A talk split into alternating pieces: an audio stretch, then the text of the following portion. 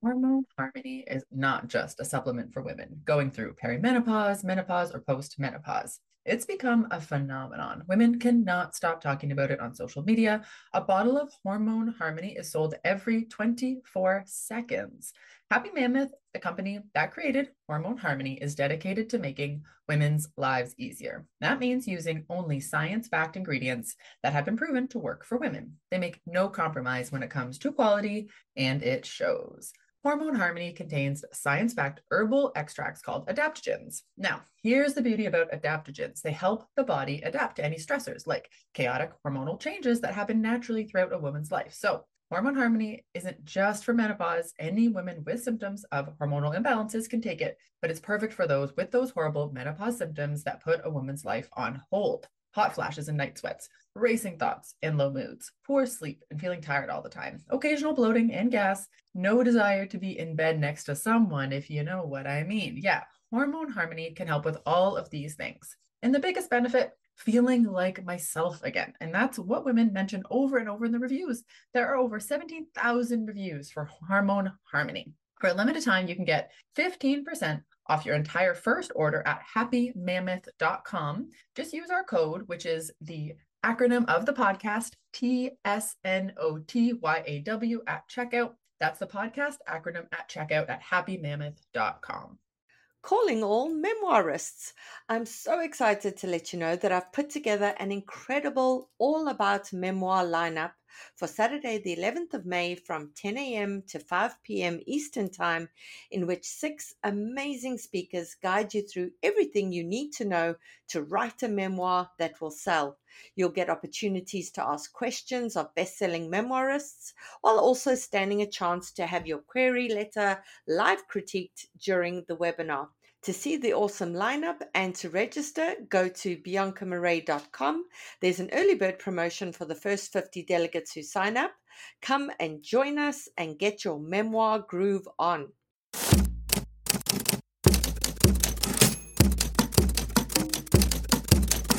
Hi there, and welcome to our show, The Shit No One Tells You About Writing.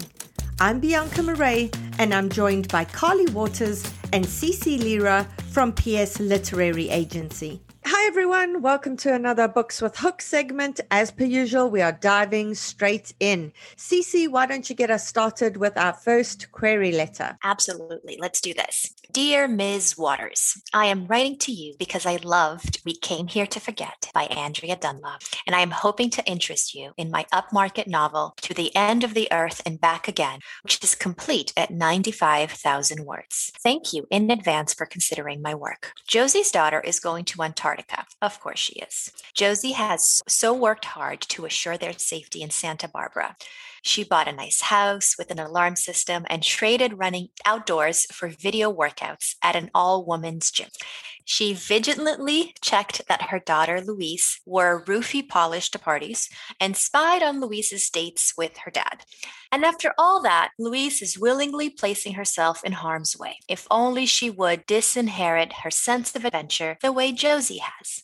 By joining her father's research trip to the bottom of the earth, Louise will be traveling to an extreme environment with an extreme narcissist. Josie has never told Louise what her father is capable of. What kind of mother would? But now Louise, Josie learns, believes she is going to help her father save the planet from glacial melting and has already been working in his lab for months. She even refers to Antarctica as the ice. She's so in the know. How long before Louise experiences who her father really is? With tensions between mother and daughter already high, Josie will have to figure out how to keep her daughter safe from 10,000 miles away. When Josie's best friend, another Antarctic researcher, refuses to babysit Louise, her best friend's words, Josie's words were keep an eye on, Josie knows what she must do. She has always done anything to protect her daughter, but to do so now, she'll have to take a risk herself. After 20 years of not working with men, not dating, and not taking Louise camping, no matter how she begged, Josie is going to Antarctica too. To the End of the Earth and Back Again is a novel about the ways trauma can permeate our lives and what happens when we peel off our protective layers so we can come back to ourselves. It may appeal to readers of domestic fiction with an adventurous spirit, such as works by Maria Semple and J. Courtney Sullivan. I would be thrilled and grateful for the opportunity to send you a partial or full manuscript. I am a Californian with a doctorate in marine biology, but I currently live in Paris, where I write when not trying to understand my daughter's French homework. In 2005, I spent three months in Antarctica ice fishing and munching Cadbury bars. Sincerely, Elizabeth Joubert. Thank you so much, Cece. That's awesome.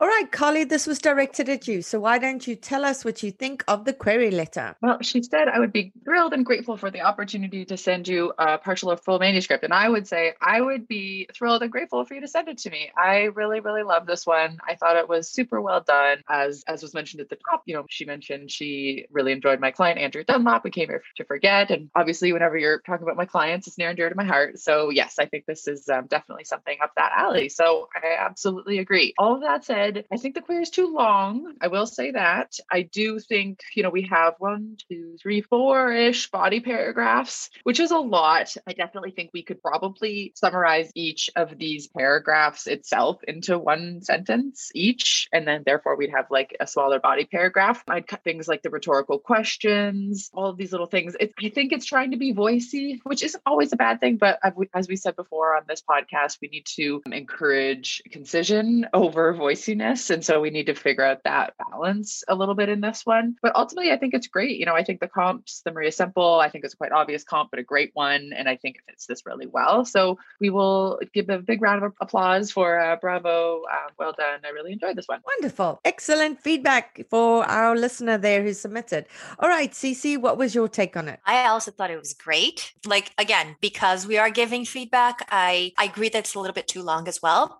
Um, but just to add something different, there's a line where she says it may appeal to readers of domestic fiction. I would just say it will appeal, right? Like, let's be more intentional. Let's be more confident. And I, I understand why she wrote May, by the way, but I still think that it's it's nice. And I also think that her last paragraph deserves also another round of applause because I thought it was really sweet the way she kept it short, but also added like fun, quirky tidbits about herself. As someone with very dark taste, when I heard that this man was a narcissist, I was like, I want to know how, you know, I want to know how dark we're talking about. But I, I don't think that I necessarily needed to know that in the query letter. I would be very happy to just keep on reading and find out what exactly makes him a narcissist. Like, how bad on the spectrum are we talking about? So that's something that I was curious about. But yeah, overall, great job. Great. Thanks, Cece. Okay, Carly, what did you think of those opening pages? To set the scene for the listener, I'll describe a little bit about what we're reading. So we have the mother character drifting off to sleep on the couch couch waiting up for the daughter and uh, and then the daughter walks in the door. And it's a very sweet little scene. It explains a lot of their dynamic and their relationship the mother's waiting up for the character obviously showing a lot of love and compassion but also over attentiveness as a parent because we find out she's college age which means you know she probably doesn't need her mom waiting up for her. So so yeah we kind of just get into that that whole dynamic. A lot of what's covered in the query i feel like we cover in these in these five pages but we're getting to you know the the juice of the plot right off the bat which is just sitting her mother down and telling her that she's going off to Antarctica. So yeah, I thought it was extremely well done. We're really grounded in scene. We learn a lot about about both characters, and I think it's really strong. I, I don't have any critiques. I'm scrolling through my my comments uh, on this manuscript, but I'm, I'm not seeing any notes in the margins. So um, so bravo, Cece. What do you think? I also really liked this. So one thing that's really really well done is there's a great mix of inner life and and scene, right? Like we are in scene, yes, but we still get so much access to her thoughts, which is incredibly important. And one of the things that the protagonist is thinking about her daughter is, hmm, maybe she'd been drinking, maybe she'd been making out with a new boyfriend. But because I don't quite know the protagonist yet, I'm not sure whether she's an overprotective mom who's concerned that her daughter like won't be in harm's way. Harm's way meaning like she won't be roofied, hence the roofie nail polish, uh, which I did not know existed, but that sounds cool. Uh, sad that we need it, but cool. Or if she's conservative. I guess my question is: Is this someone who would have a problem with her making out with her boyfriend? Right? Like, is this someone who has a problem with her daughter drinking a little bit? Like, I guess I guess I'm trying to figure out whether it's just like a like a straight up safety thing that she's concerned about, or if there's also a conservative thing. I'm guessing it's the former, but it's a question I had, and questions are a good thing because it makes us keep reading so that we can find out the answers. There was also part of the dialogue where she said, where the daughter said, I switched to environmental policy. And I was thinking to myself, wouldn't her mom already know that because her mom was like super involved with her daughter's life? So, so maybe don't, don't say that. Maybe the, the mom can think, oh my gosh, this is why she's, she's switch to environmental policy. Another thought I had was wouldn't the mom, who's like so on it, right? Like so concerned with her daughter's safety, wouldn't she be thinking of ways to like make the daughter stay? Because she accepts it really quickly. She goes, Well, there's there's Ada, that's her friend who's who's will also be in Antarctica. Thank God for that. But Peter's presence gave me no comfort. And in my mind, I was going, hold on, this woman, I mean, I barely know her, but I'm getting the feeling that she's someone who doesn't just accept things. Wouldn't she like be trying to think of ways like incentives to make her daughter stay? She's accepting it a bit too quickly. Or maybe not. Maybe this is in keeping with her personality. So again, I would just keep on reading to find out. I definitely get the Maria Semple comparison. I think that there's a there's a quirkiness in the voice that's really, really appealing. And uh yeah, I really enjoyed this. Brava. Like author, you did a great job. Just something that Cece said now that I'd just like to add to is remember to give your characters those moments of reaction to action. So big things like an inciting incident or a key event that kind of thrusts the character into what's to come, etc. They need some time to react to that. So often it's like preparation. They're preparing for this thing, or it's like a retaliation or running away from it, or they're in denial or something. And often that's just like a page, or maybe it's just a few paragraphs, etc. So, you know, don't forget to take those beats in the story to give your characters opportunity to respond to things. Carly? Yeah, as we're talking about this, definitely um, you know, getting me thinking about it. I feel that we're kind of at the point with the mom character where she's probably debating how much she needs to be involved with her daughter's life. And so that's kind of the sense that I was getting was internally she's also grappling with how in control she needs to be and wants to be. So this, there's the staying up late waiting for the daughter, but then there's quickly letting her go to Antarctica or accepting that she's going to Antarctica. So I think uh, Bianca's right. Like we we need to the, the mom character needs to react to that action in the sense of is she accepting it or not or what is she you know grappling with. It could just be one line of like I'm you know I'm trying to let go and blah blah blah blah. So yeah. And often the way characters react, the things that they say is very different to what they're feeling and thinking, and that always creates an interesting dynamic and an interesting tension in the story and conflict. When you see a character smiling and going, "Oh, that's great. I'm supportive of you," and in their heads they're like, "Oh shit, what am I going to do about this?" or whatever. So, so definitely show those kinds of things as well. Okay, Carly, let's dive into that second query letter. Will you read it for us, please? Here we go. Dear Bianca, Cecilia, and Carly, the Shit No One Tells You About Writing podcast has been inspirational for me as I put the final touches on my debut novel that's a first person narrative standalone. A Thing of Soft Misnomer is a completed 80,000 word commercial women's fiction in the vein of On the Bright Side of Going Dark by Kelly Harms meets The Bean Trees by Barbara Kingsolver. 36 year old Lucy Lavelle hasn't seen or heard from her husband Robbie since he ran out of the psychologist's office upon discovering their nine year old son has autism, or what's formerly known as Asperger's. Left to raise a child alone in Venice Beach, Lucy dropped out of her graduate program in art therapy and hasn't picked up a paintbrush since. Lucy has lived in marriage purgatory while navigating the world for her autistic son Max, who's obsessed with stars, the kind in the sky, not the ones in Hollywood. Lucy takes her son to the Griffith Observatory on her birthday. As they get to the front of the line for viewing the telescope, an angelic blonde movie star named Sassy Stapleton cuts in line in front of them. Max is livid, so Lucy sarcastically strikes up a deal with the bored Starlet. 20 something Sassy can follow them around for the night, pretending to be a member of the paparazzi if she lets Max go in front of her to use the telescope. Sassy loves the idea of being someone else. She ends up taking the public bus home with them to Venice Beach, where Sassy offers $100,000 to Lucy in exchange for getting her soul back. Lucy jumps at the opportunity, but then learns that her husband has been presumed dead in the waters off the coast of Mendocino, a bucolic village well known as a romantic getaway about four hours north of San Francisco. Lucy is thrilled to know where her husband has been hiding out for the past two years, but now she's hesitant to take the starlet's job offer. Contemplating her next move, Lucy meets an elderly man named Rupert who is painting on the beach. He's traveled to Venice from Northern California with his grown son, Hawk, who lazily reads a book in the shade of a beach umbrella. The elderly man's advice sets Lucy in motion. She drives her deadbeat husband's 1967 VW Samba bus up the Pacific Coast Highway to Mendocino with her autistic son and the spoiled starlet disguised as a nanny, albeit an incompetent one. To the outside world, they appear as misfits, but in truth, they are a thing of soft misnomers. Along the way, they keep running into the elderly man and his son, an adventure that leads to heartache, friendship, and the possibility of new love as Lucy finds more than her deadbeat husband in Mendocino.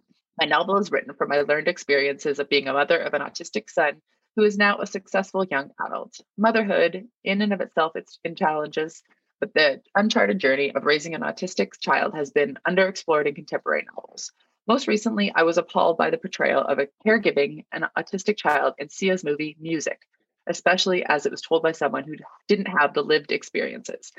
I began writing a thing of soft misnomer after completing a Master of Arts in Individualized Studies, Creative Nonfiction and Motherhood Studies from Goddard College.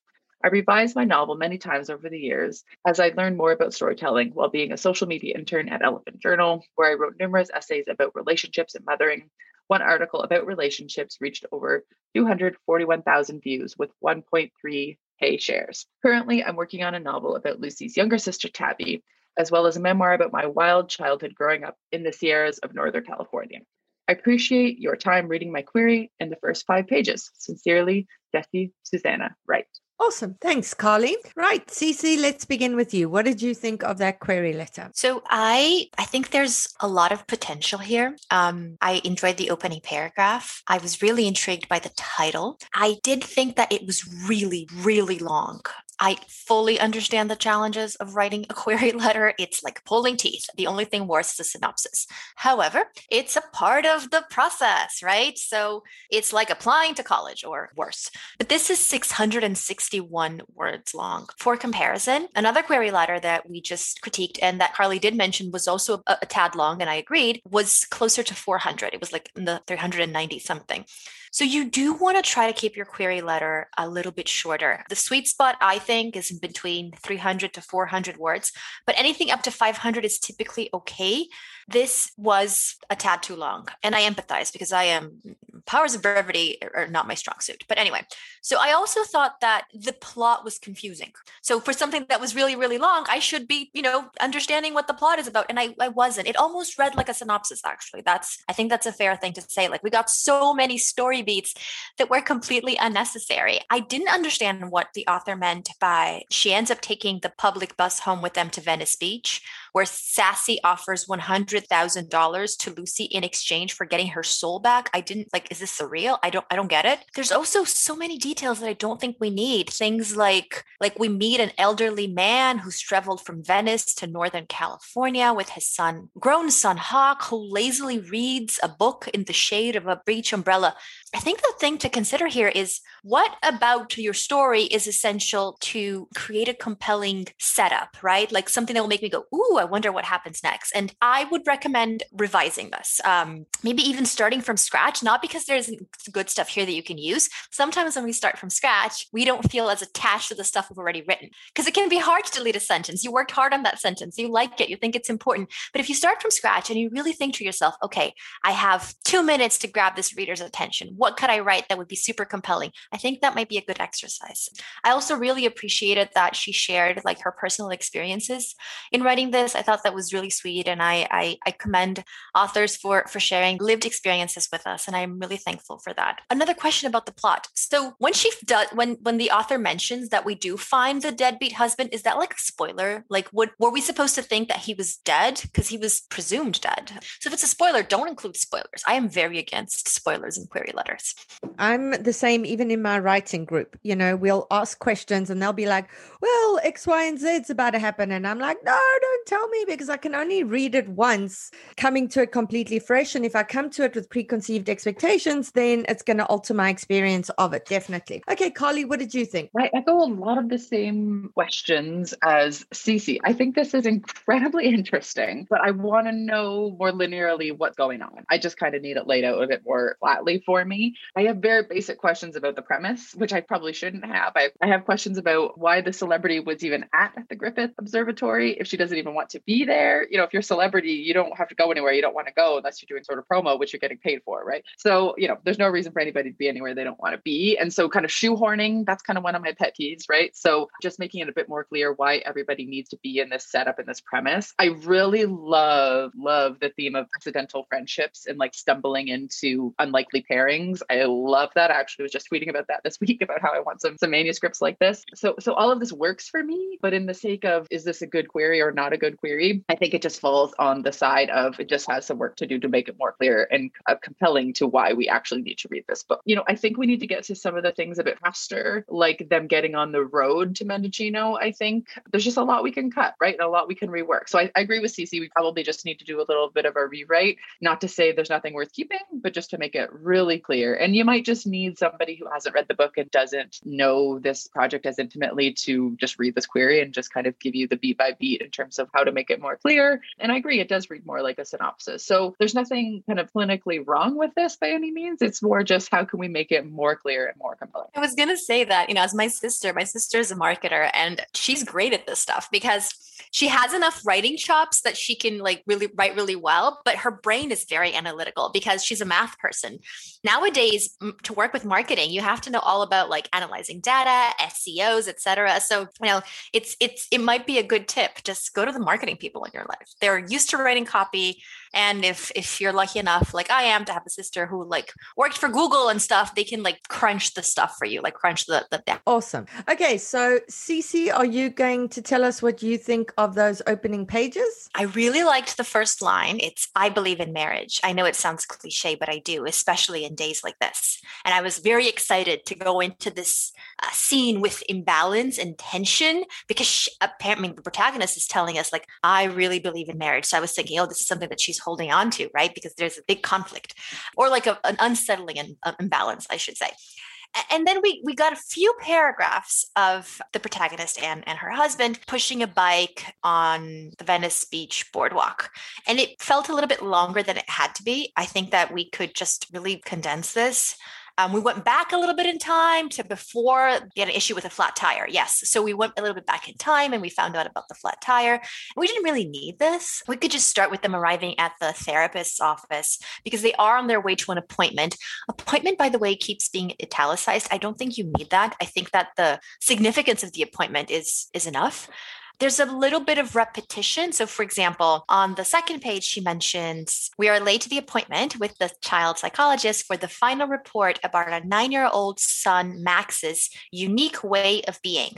And then in the following page, she tells us today is the day we get a clear picture about our son's unique way of being. It's very similar way. And first of all, we already know this information. Also, you don't need to repeat like the same, the exact same uh, language, I think. So I would like watch out for that. That's an example, but I would just give this read through to perhaps catch other instances where this happens. I enjoyed the husband who like makes up stories. Like when when they're still chatting, there's a part where they look at a woman and he goes, "Oh, her story is amazing. She's an astrophysicist who spent 6 months on the International Space Station." Like he just he's making stuff up and that I think shows like a nice banter between the couple, which is obviously going to be important because at the end of the scene he just, you know, walks away. Actually, he doesn't walk, and that's another th- another note I have. So right now, the line reads Robbie grabs his porcelain cup off the oak coffee table and dashes out of the psychologist's office, slamming the door behind him. I'm wondering whether this was intentional because dashing, like uh, to me, I think of like running. That just seemed a little comical. Like maybe that's the intention, right? But I think he probably like walked briskly, you know, at the most. I don't, I don't think that he dashed, but, but, but maybe I'm wrong. Maybe that's that's the the intention. I think the emotion here could also come a little bit more to the surface, and I think that will happen once you take a look at this and like eliminate the repetition, you can maybe use that space to add a little bit more emotion. Another example of something I had to share on page five, there's a part that felt a little info dumpy. I kiss Robbie's cheek. He pulls me close, hugging me. You know that I'm right, darling. There's nothing wrong with Max. He's simply a genius. I was always this. I was I was always smart as a kid, but look, I'm fine now. Just because you're a genius doesn't mean there's something wrong with you. And I think that we already knew that the husband didn't really believe in the diagnosis. Didn't think there was anything non-neurotypical about their child. Didn't think that their child had any neurodiversion.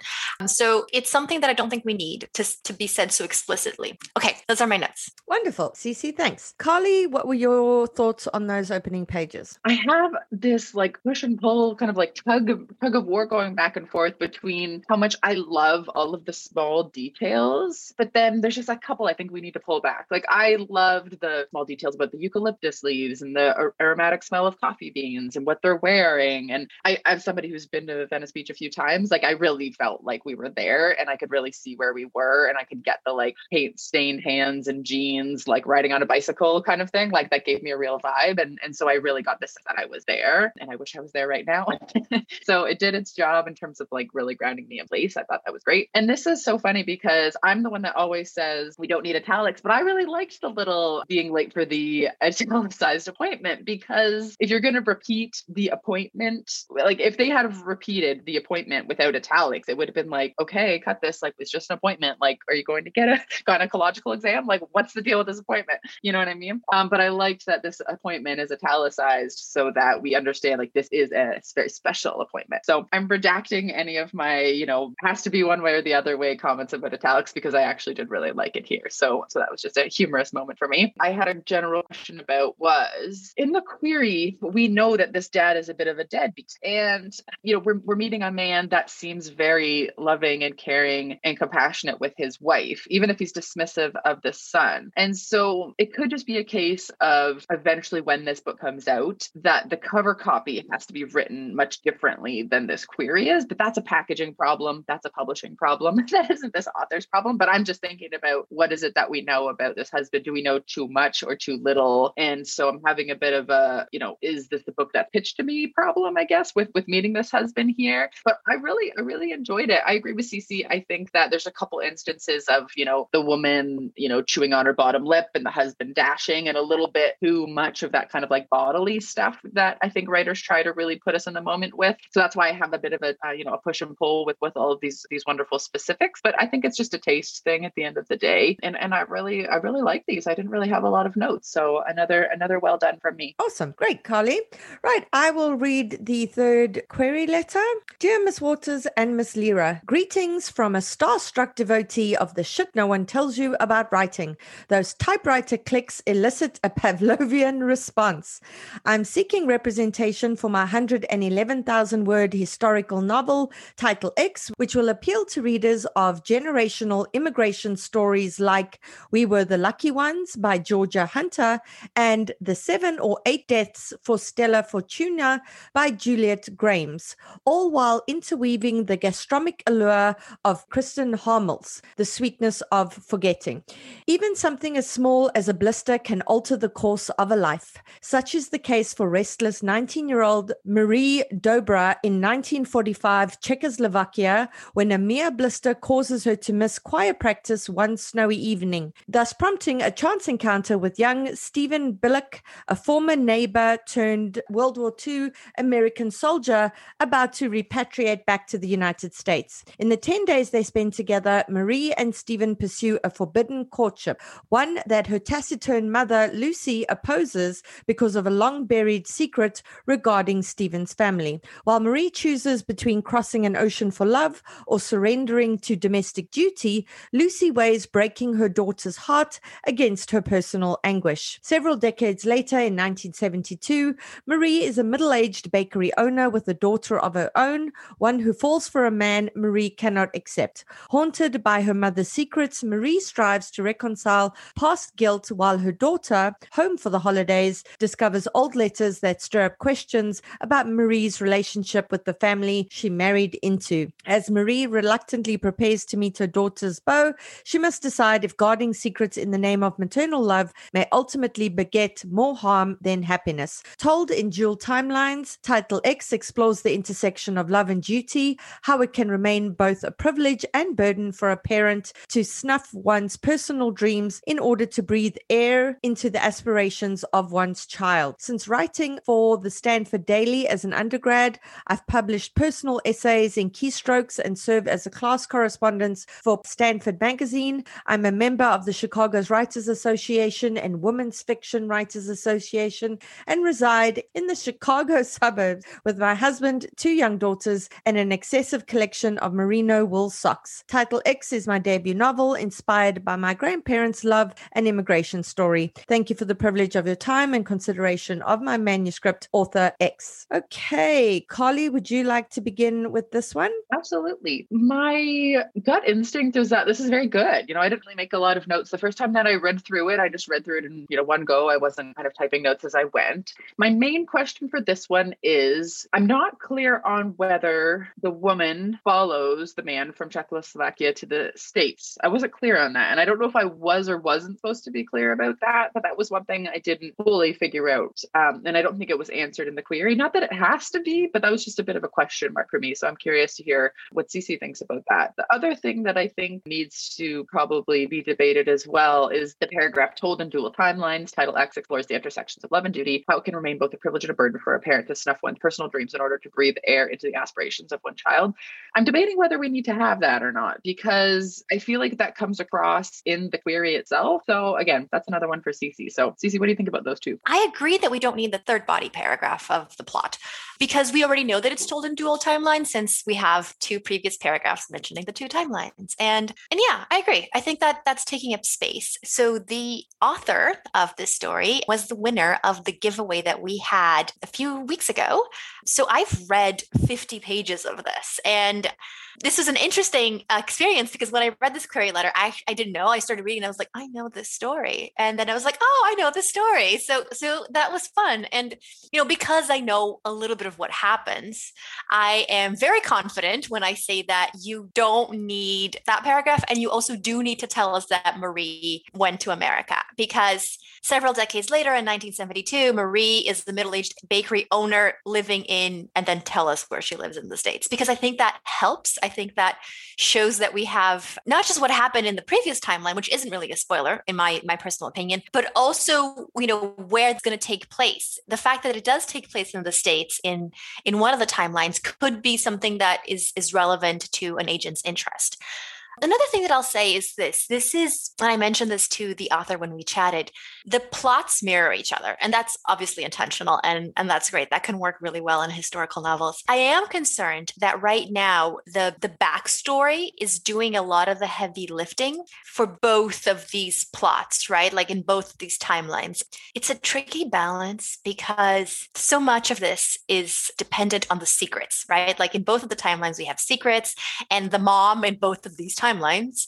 Marie is the child in one of the timelines, but Marie is the mom in the second one, can't really reveal the secrets to the daughter. And secrets are great. I am a big fan of secrets in novels. I always want to read to find out the secrets, but it's tricky when the secrets are doing all of the heavy lifting. A great example of somebody who pulled this off really, really, really well. And if you've read the book, read it again as a master class. And if you haven't, you're going to have to read it twice because the first time you're going to read it just for fun is The Husband's Secrets by Liane Moriarty. Everyone loves Big Little Lies and I do too, but The Husband's Secret is my favorite. So there is, as the title suggests, a big, big, big secret the husband is keeping. I'm not going to ruin it for anyone who hasn't read it, but you do find out. However, the reason why it worked is because there were other factors at play in the story.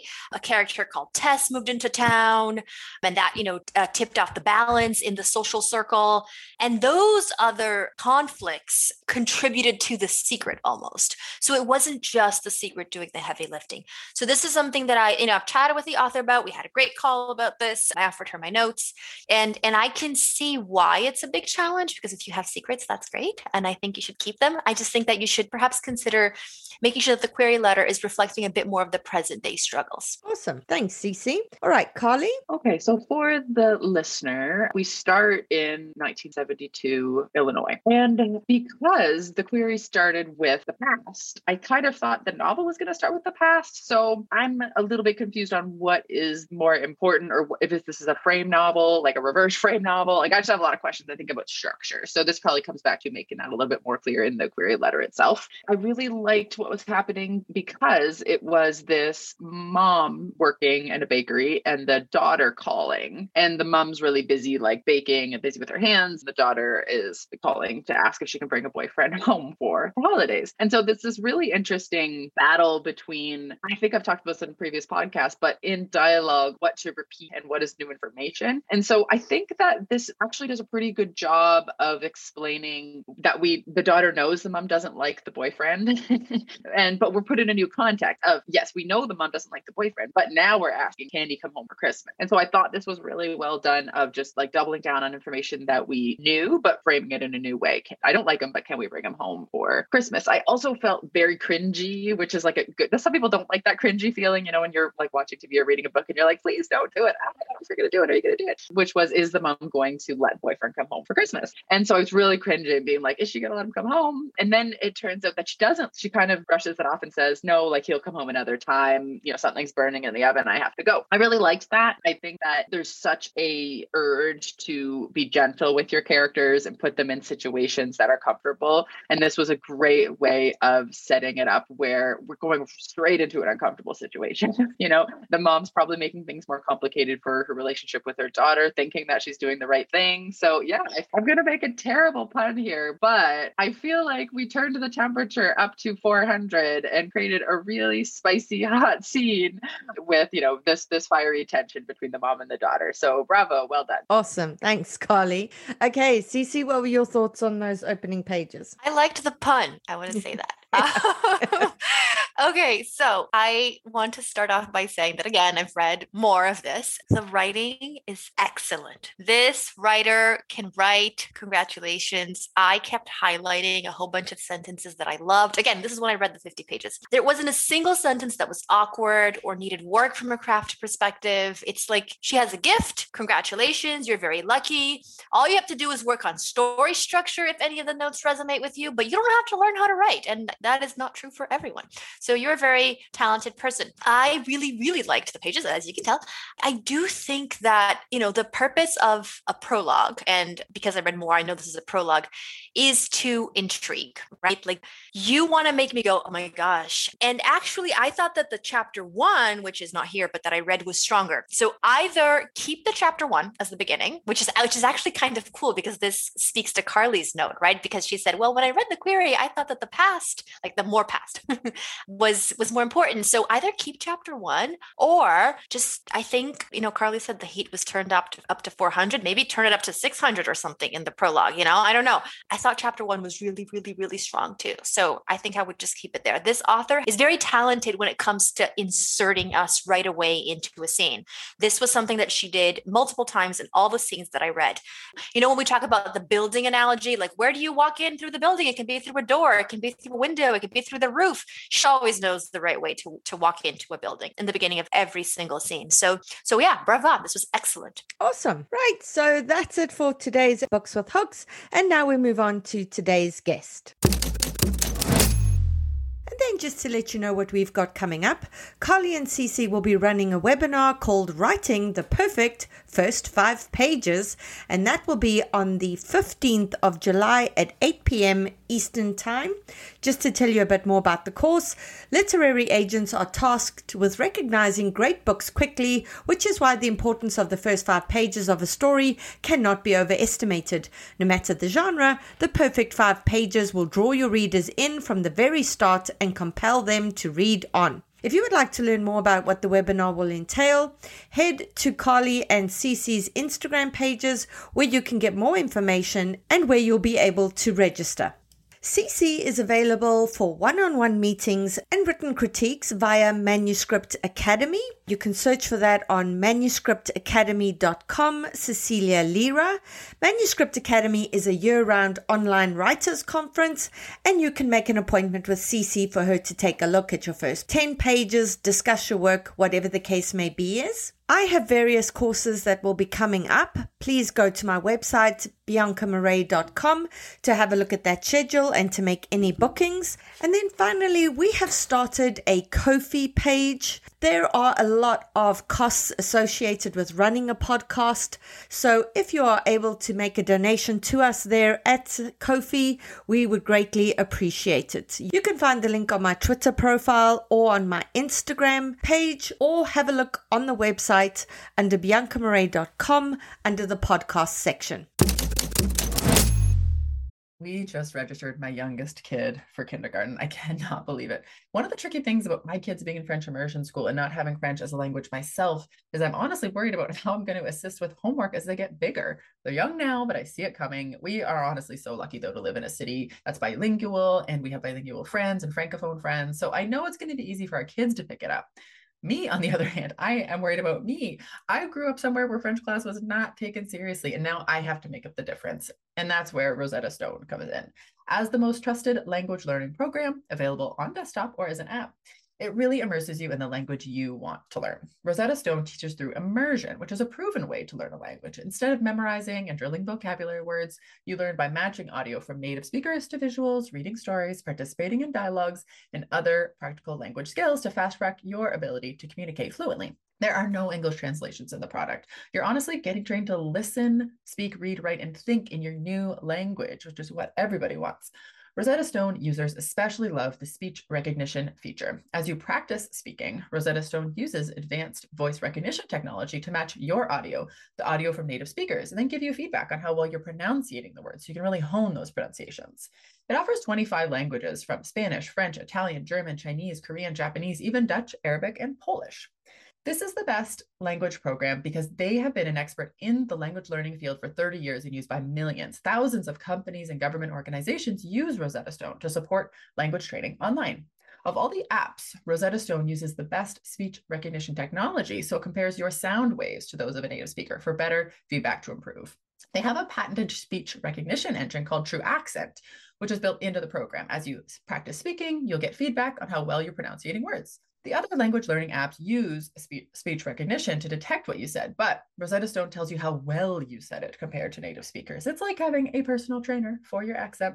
Think about the cost of a one month language course. Think about the cost of one hour private tutoring sessions. With Rosetta Stone, you enjoy lifetime membership and accessibility on desktop or app. We have a special offer for you guys. That's 50% off. That's a lifetime access to 25 language courses on Rosetta Stone for 50% off. This is a steal. Do not put off learning that language. There is no better time than right now to get started. For a very limited time, the Shit No One Tells You About Writing listeners can get Rosetta Stone's lifetime membership for 50% off. That we want you guys to go visit rosettastone.com slash today. That's 50% off unlimited access to 25 language courses for the rest of your life. Redeem your 50% off at rosettastone.com slash today today. Hi everyone, this is Cece. If you're a fan of books with hooks, then you've probably heard me use the term interiority. I often catch myself saying things like, these pages need more interiority, or the interiority here needs work. And that's because interiority is a super important element of storytelling. It's what makes books unique. But as it turns out, a lot of you have questions about what exactly is interiority and how to properly weave it into stories, which is why I'm teaching my popular writing interiority class in a new two day format. We'll meet on Thursday, June 6 at 8 p.m. via Zoom to cover all things interiority, including the difference between interiority and emotions, how interiority is different from telling, how to leverage interiority into plot points, how to strike a balance between interiority and mystery, and more. And then we'll meet again for a live cozy Q&A session on Monday, June 10th, also at 8 p.m. via Zoom, in which you'll have the opportunity to turn your camera on if you choose. If you're interested, check out the link in my bio on Instagram, and I hope to see you there. Today's guest is an author, the creator of the blog Modern Mrs. Darcy, and host of the podcast What Should I Read Next? Her newest book, Don't Overthink It Make Easier Decisions, Stop Second Guessing, and Bring More Joy to Your Life, came out March 3rd, 2020. Her second book, I'd Rather Be Reading The Delights and Dilemmas of the Reading Life, explores the way our books shape, define, enchant, and even sometimes infuriate us. It's the perfect gift for any bibliophile and will command an honored place on the overstuffed bookshelves of any book lover. Reading People How Seeing the World Through the Lens of Personality Changes Everything is another book which digs into Anne's experience with the personality frameworks she loves the most and walks you through seven different frameworks, explaining the basics in a way you can actually understand. Modern Mrs. Darcy, which derives its name from a Jane Austen book, is a lifestyle blog for nerds who appreciate Anne's modus operandi of approaching old, familiar ideas from new and fresh angles. While Modern Mrs. Darcy isn't strictly a book blog, Anne writes frequently about books and reading. Her book lists are among her most popular posts. She is well known by readers, authors, and publishers as a tastemaker. In 2016, she launched her podcast, What Should I Read Next? A popular show devoted to literary matchmaking, bibliophile radiotherapy, and all things books and reading. Anne lives in Louisville, Kentucky with her husband, four children, and a yellow lab named Daisy. It's my pleasure to welcome Anne Bogel. Anne, welcome to the show. What an honor to get to interview you. It is my pleasure. Thank you so much for having me. You know, just for our listeners, the way I was introduced to Anne was in 2017, my debut novel launched, Hum If You Don't Know the Words. And I knew nothing about publishing. I knew nothing about like book influences and things like that. Bookstagram wasn't even a thing then. And I was notified that Anne had chosen my book for her summer reading guide. And I, at that point in time, did not realize what a big deal this was. And then I, people started reaching out to me and saying I would never have read your book if Anne hadn't have told me to read it. And then I started following Anne and realizing what a huge deal it was. So for me, really, this feels like a 360 degree moment to get to be chatting to you because you were so pivotal in putting my book in the hands of readers who would never have known about it in the first place. Well, that is so kind. Thank you. And I always love to hear when readers find their way to the right book by whatever means it takes. I know that I'm always thrilled to find that book that I might not have picked up if a fellow reader hadn't said, I think this might be right for you. And then I find out it is. And yeah. I just loved your work. So I'm so glad I'm just that just fills my heart with joy. Thank that people you. are finding it and getting to read it. Yeah, you know, there's this thing that is like it's it's kind of dating or matchmaking for books. And I'm the same. You know, people will say to me, "Oh, what book do you recommend to everyone?" And I always go, "I don't recommend just one book to everyone. Mm. There's certain books that I love that resonate with me, and I tell everyone about them, but I do try and, you know, I say certain friends love these kinds of books. And isn't it so rewarding when you recommend a book and they come back and they were like, "Oh my word, this was the book I needed to read." It's so rewarding. It really is because you are not just a writer, you're a reader. And so you know how satisfying that is to find yeah. a book like that. Yeah, absolutely. And I feel like every writer needs to be a reader first and foremost. So we will discuss shortly your books that you've come out with as well. But I want to really especially focus on you as a reader. So could you first tell us about Modern Mrs. Darcy, how that came to be and mm. what inspired that and how that's evolved over the years? I'd love to. Modern Mrs. Darcy is my blog. It's been around since 2011. It was the product of a one of those New Year's conversations that happen over takeout sushi and a bottle of wine late at night. It used to be after the kids were in bed, but now they stay up later than I do because that's what changes in 10 years. But my husband said, You should start a blog this year. And I said, I don't read blogs. What are you talking about? But I'm persuadable. And half an hour later, I was brainstorming categories and thinking, Hey, this could be fun. It felt like forever at the time, the gap between origin and actually starting to post things, but it was really only a couple of months. So in February 2011, I put up the first post. And I never intended to talk about books as much as I came to do. But on a blog, you get to talk about what you want to talk about. And I realized that my way into discussing the issues I was thinking about was often through the lens of a book I'd read or what I was reading now that got me thinking about something that I wanted to write about in that format and talk about with with fellow readers and 10 years later here we are it's so amazing that you say you didn't intend to talk about books so much because the mm. name of your blog I mean, let's talk about the inspiration for the name of the blog, Modern Mrs. Darcy. I knew I wanted to write about the intersection of the timeless and the timely, the the topics that have always mattered, especially mattered to women. That's specifically what I was thinking of. But what do how do they matter to us right now? And so I wanted to capture the things that don't change and the things that do. And I love Jane Austen. So Modern Mrs. Darcy it was. In terms of Jane Austen, just in terms of Mr. Darcy, I have arguments with people about the actors that have played uh, these roles, etc., and who the best ones are, and and everyone gets so worked up about these things.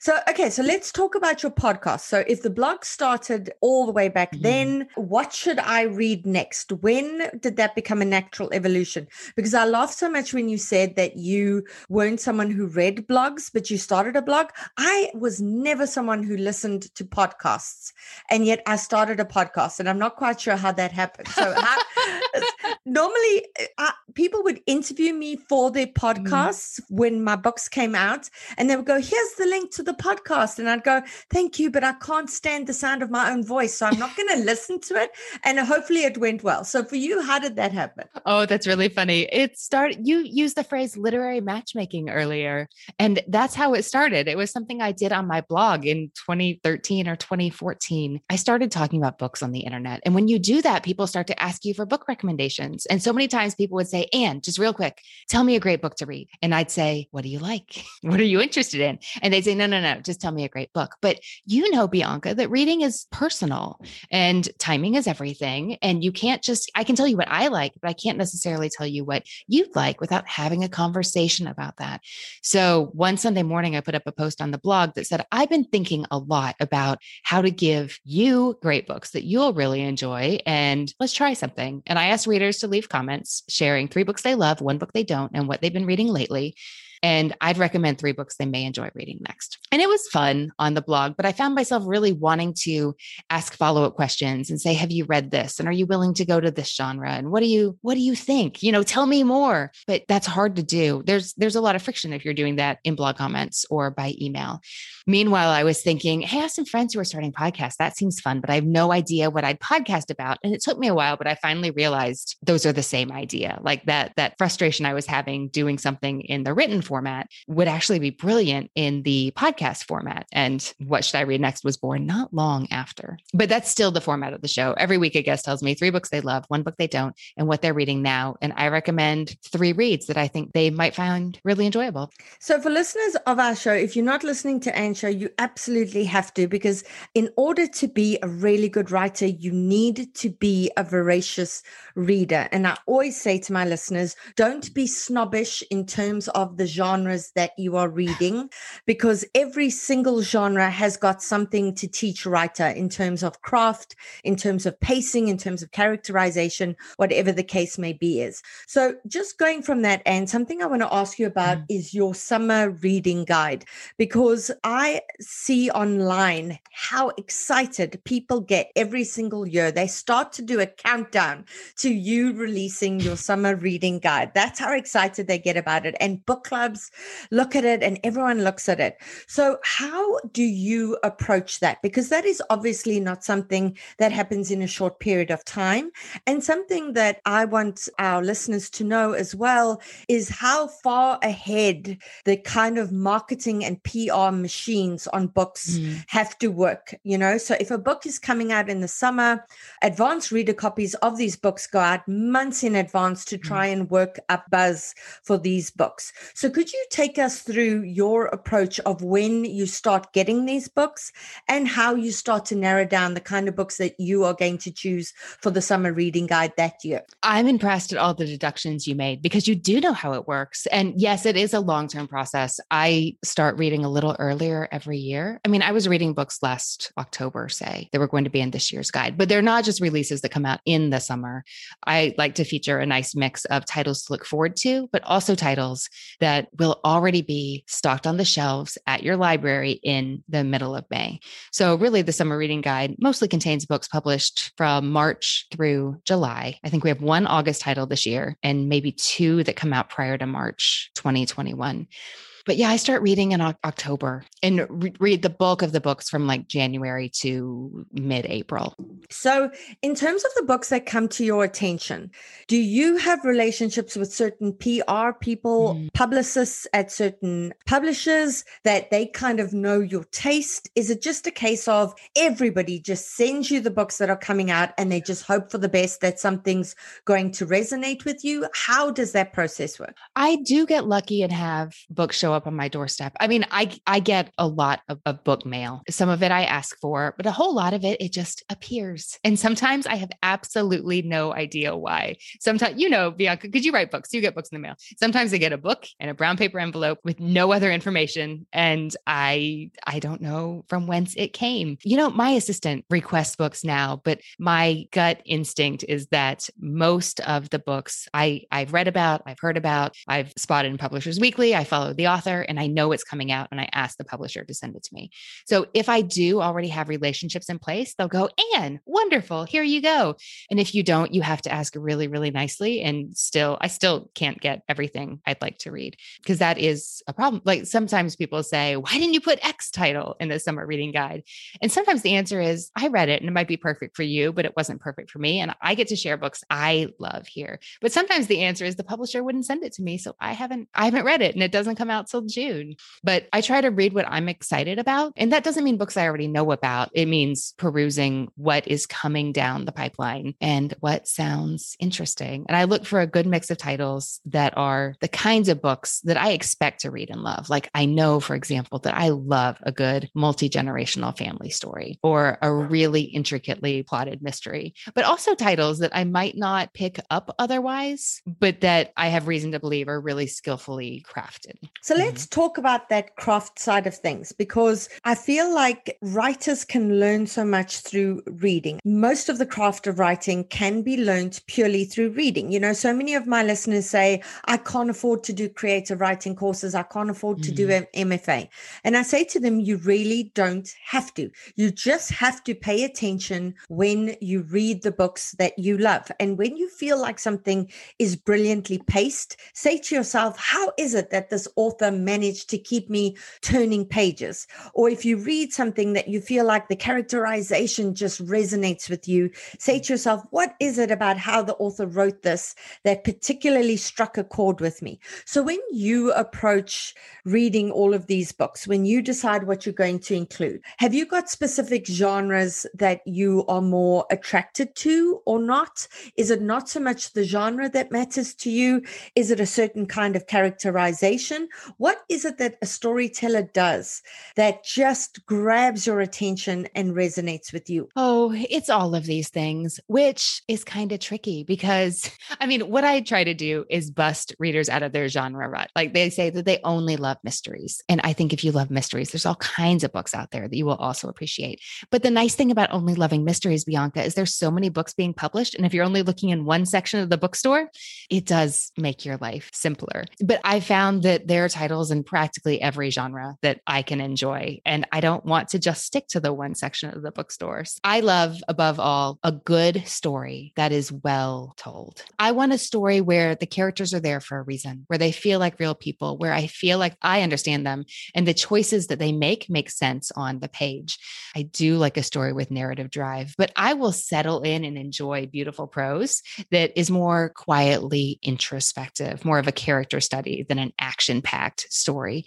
What I really love is to close a book and think, wow, I have no idea how the author put that together, but that was an amazing experience.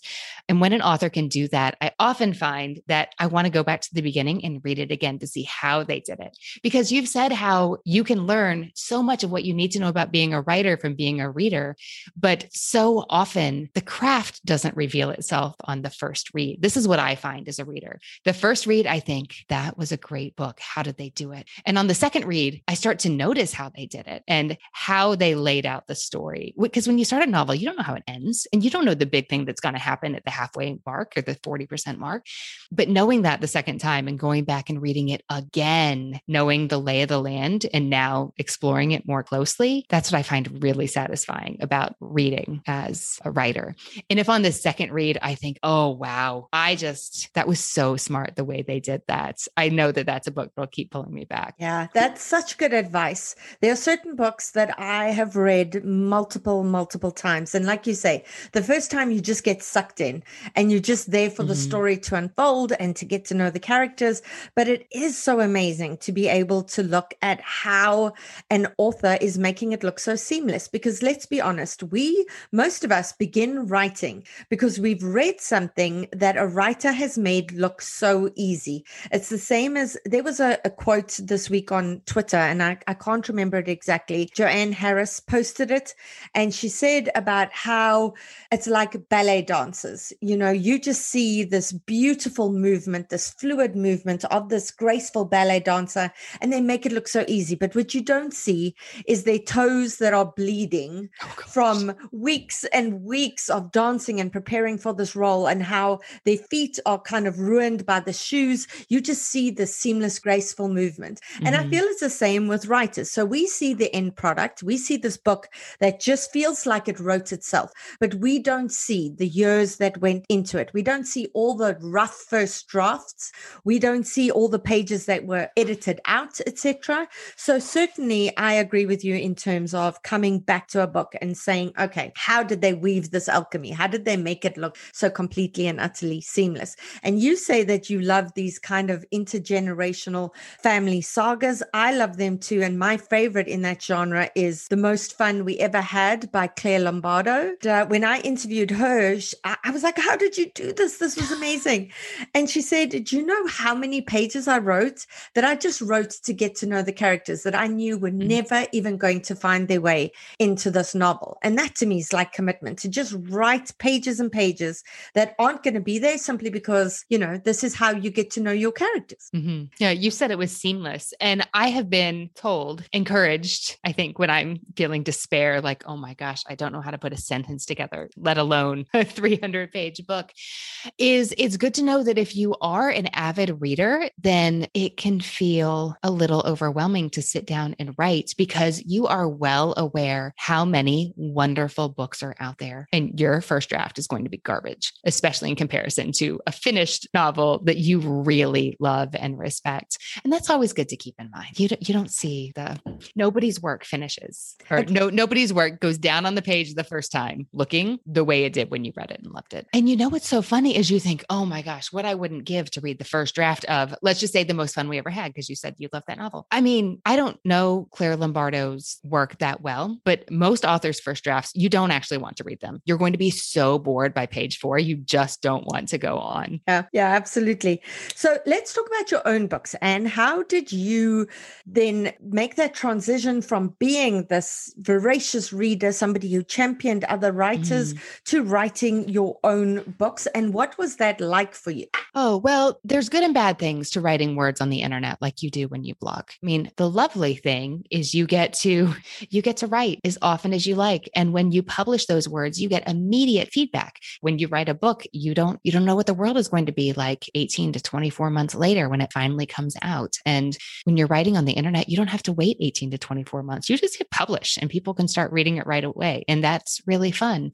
But also, you don't get to, or at least the way I was writing, I didn't get to stick with one topic for an extended length of time and develop a longer train of thought. And I was really intrigued by the possibility of exploring a topic in depth the way you do with a book. So, my first book was published in 2017, and I've written, let's see, I have three out in the world right now. And one of them is actually about the reading life. So, most pertinent to today's conversation. It came out in 2018. It's called I'd Rather Be Reading The Delights and Dilemmas of the Reading Life. And it's an essay collection for readers by an avid reader. So, if you love to read, I hope you'll see yourself in that collection.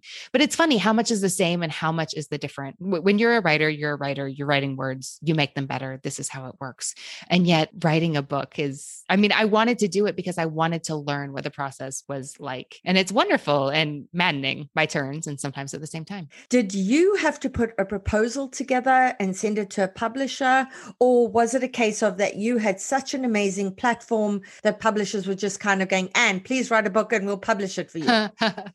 um, I was fortunate in the sense for writing on the internet that I I had agents approach me fairly regularly. So that part was nice. But no, I had to do the whole full nonfiction proposal where you have to do all the sales writing, which is completely different than probably the writing you expect to put inside your book. And I had to do my introduction and a couple of sample chapters and the full outline. And I mean, it was a wonderful process because when you have to put together a document like that, you figure out what you really want to write about, even though my finished book varies um, greatly from the proposal. I mean, some of the some of the bones are there, but it certainly changed. But it was it was a lot. It's a lot of work. It's a lot of work to put together a nonfiction proposal. I don't say that as a bad way, but just as a if you're if you're wondering what to expect, they're pretty substantial documents that take a long time to put together. Yeah. So your third, like the the last one you did, did you find it gets easier each time? Because we have a whole bunch of listeners who want to be Mhm. writing various kinds of nonfiction. They either want to be writing memoir or essay collections, etc., etc. And so they often ask about those kinds of proposals. So do you find it, it gets it's gotten easier for you with time as you've kind of learned how to crystallize your thoughts, or do you find that it's difficult every single time? I did not have to put together a full proposal for my third book since I was continuing with the current publisher. I mean, I still went through a lot of the process because I'd learned how valuable it was. Some things get easier and some things don't. I think knowing I've done this before, I can do it again, that does make it easier. And getting comfortable with parts of the process emotionally, uh, I think that's really valuable. This is the same for fiction and non, I imagine. So I don't know what your experience has been like, Bianca, but just knowing that sometimes you're going to hate everything you put down and you can just ignore that right now and keep going and you'll edit it later and it's fine. I'm really grateful by working on the projects I'm working on now that I just know like the emotional roller coaster is part of the process and it's distinct from the writing and I can keep writing instead of thinking like, oh, these inner, this inner talk must be a sign that I need to start over on the new. It, it doesn't, it's just part of the process. But also every new idea requires new questions and new solutions that I haven't come up with before, you know, and, and I keep hearing that every book presents its own unique challenges and you don't always know what those are going to be. I think, I think I have a lot more confidence that I have the resources both internally and in, you know, by talking to smart writerly people to, to overcome the obstacles, but it's never easy. Uh, And you do quite a lot of research for some of your books. I mean, your book on personality, that must have been quite research intensive. How did you approach that? Oh, well, I'm a big nerd, so I thought it was pretty fun. um, with lots of index cards and spreadsheets, Yeah, And massive then drive doc. Did, did you do that all before you started working, or was research a part of your process as you were working? Because this is a question we get a Mhm. lot. Should I research everything up front and then begin writing? Should I research while writing? Like what worked for you? I've done a lot of research up front. I mean, I've done research to, to both determine the scope and also figure out what I want to address in every chapter and just see see if there's any I want to use all the metaphors. See if there's anything that needs to be included that isn't yet encompassed in my outline. But then sometimes when you're working, a, a question arises. And sometimes it's a small one where you realize, oh, I need to talk about this small thing. But sometimes you realize, oh, I need a whole new chapter or two that I I didn't realize were going to be important here. But it turns out I've got, I've got some more work to do. So both and I think was my answer. Do you think you'll ever write fiction, or do you think you are now firmly a nonfiction writer? I don't know. I'm intrigued by the idea. I'm not sure I have a fiction brain, but I like the idea of exploring it and finding out. Yeah, I would love to read that. So, in case you're considering it, would would love would love to read that. Okay, so we're reaching the end of our episode. It's it's been so amazing chatting with you. Have you got a few books that you could recommend to our listeners that you feel like they should be reading over the next few months? Because you know you're an influencer, you're a tastemaker.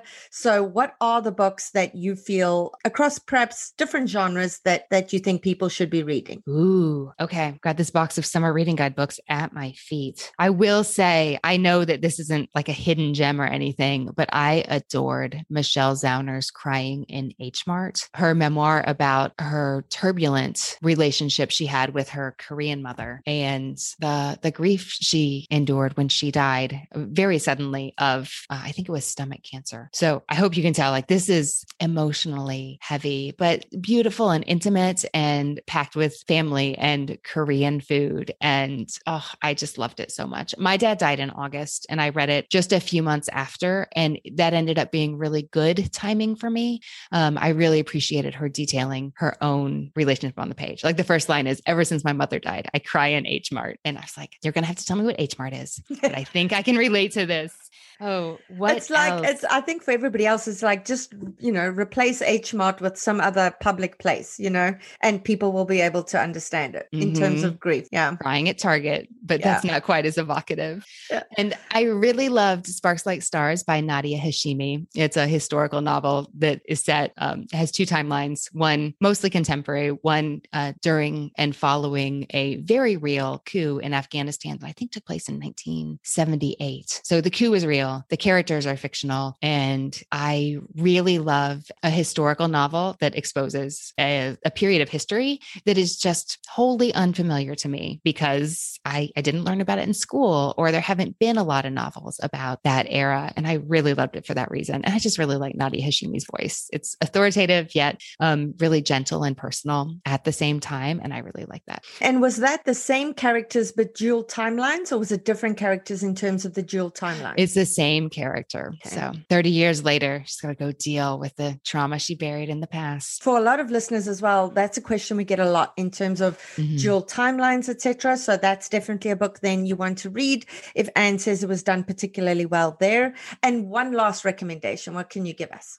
Ooh, well, you were just asking structural questions. I do love a book with an intricate structure that works. And in that sense, I was really pleasantly surprised uh, to find that in Taylor Jenkins Reid's new book, Malibu Rising. Since this is a writing podcast and people care about such things, the structure was just so fun. So, this is a multi generational family saga. It reminded me a lot of Claire Lombardo's The Most Fun We Ever Had because there are four siblings whose lives are all messed up in no small part, not because their parents' relationship was perfect and they'll never live up to it, but because their dad is a rock star and a narcissist who was no good husband, no good father. He's kind of disappeared. But of course, it's all going to come to a head over a 24 hour period in Malibu at the party of the year.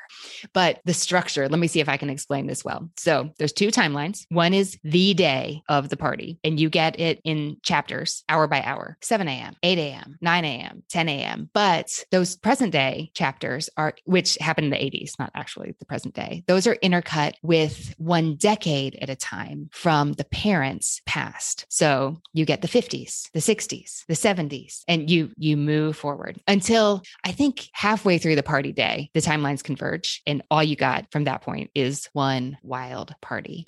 But I really appreciated how this timeline affected the pacing. The backstory wasn't slow, and the party wasn't just a runaway train, and how it made you really feel like, oh, this is how these characters got to be where they are. Because you just read about it, not 200 pages ago, but like three pages ago. That's, I must be honest, I was one of the very few people who could not get into Daisy Jones and the Six. There was something about the structure of Daisy Jones and the mm-hmm. Six that I just couldn't get into because I mean, it, it, reads like one long interview and perhaps it's all the telling for me as opposed mm-hmm. to dramatization. But I adored the Seven Hus- Husbands of Evelyn Hugo. And so, you know, I wasn't sure about Malibu Rising, but now you've, now it's going on my to be read pile. You've already intrigued me in terms of that brilliant structure. Sounds amazing. It's fun. And yes, this one is definitely like Evelyn Hugo. And actually, the terrible father in Malibu Rising is, I think, husband number three in Evelyn Hugo. He's not memorable. He doesn't stick around for long, but he was there. Oh, that's amazing. So it's like interconnected. Yeah, I thought that was a fun little connection between the books. Did you enjoy the structure of Daisy Jones and the Six? I I mean, I liked I liked that book, but I didn't love that book. And I really loved Malibu Rising. And I wasn't expecting to. I don't know. I mean, I think maybe I was thinking, oh, you know, this is the one the publishers are pushing hard, blah, blah, blah. Because we know that, you know, some books are amazing and they get b- big marketing budgets, and some books get big marketing budgets. And I don't necessarily find them amazing. And I wasn't sure which this was, but I knew that it was getting hyped. And when a book is getting really hyped, it's easy for it to feel like it's overhyped. So I think I went in with a little more cynicism than I usually do. Yeah. But I loved it. I thought it was super fun. Wonderful. So I'm definitely adding that to my list. Okay. So we are over time. And thank you so much. It's been such a delight getting to chat with you. Thank you for all that you do for readers and for writers. Because as someone who was a debut author, I was so touched by having somebody like you out in the world who is championing my work. And, you know, on behalf of all debut authors out there, I would like to thank you for all the work you do to put our books in the hands of readers who would otherwise not pick them up. Thank you so much. But let me just say it's an honor and a privilege to be part of connecting readers with the right book, especially when it's a book I loved as much as yours. And I can't wait to read your next one, Bianca. And that's it for today's episode. If you have any questions about writing or publishing, please email me at theshitaboutwriting at gmail.com and I'll do my best to get them answered for you. I hope you'll join us for next week's show. In the meantime, keep at it. Remember, it just takes one yes. Calling all memoirists. I'm so excited to let you know that I've put together an incredible all about memoir lineup for Saturday, the 11th of May from 10 a.m. to 5 p.m. Eastern Time, in which six amazing speakers guide you through everything you need to know to write a memoir that will sell. You'll get opportunities to ask questions of best selling memoirists while also standing a chance to have your query letter live critiqued during the webinar. To see the awesome lineup and to register, go to biancamarais.com. There's an early bird promotion for the first 50 delegates who sign up. Come and join us and get your memoir groove on. Calling all memoirists. I'm so excited to let you know that I've put together an incredible all about memoir lineup for Saturday, the 11th of May from 10 a.m. to 5 p.m. Eastern Time, in which six amazing speakers guide you through everything you need to know to write a memoir that will sell. You'll get opportunities to ask questions of best selling memoirists while also standing a chance to have your query letter live critiqued during the webinar. To see the awesome lineup and to register, go to biancamarais.com. There's an early bird promotion for the first 50 delegates who sign up. Come and join us and get your memoir groove on.